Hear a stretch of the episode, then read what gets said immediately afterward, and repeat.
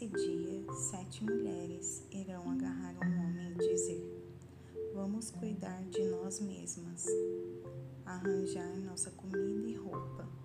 Apenas nos dê um filho. Engravide-nos, para que tenhamos algo por que viver. O renovo do eterno. Mas acontecerá que o renovo do eterno brotará verde e viçoso. O fruto da terra dará aos sobreviventes de Israel motivo para se orgulharem outra vez. Ó, oh, eles vão levantar a cabeça.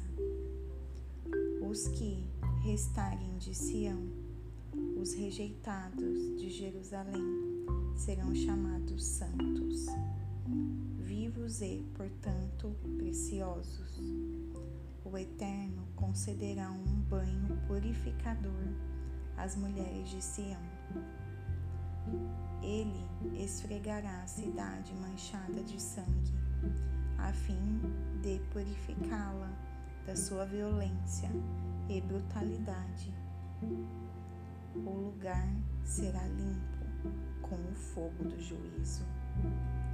Em seguida, o Eterno trará de volta a antiga coluna de nuvem de dia e a coluna de fogo de noite.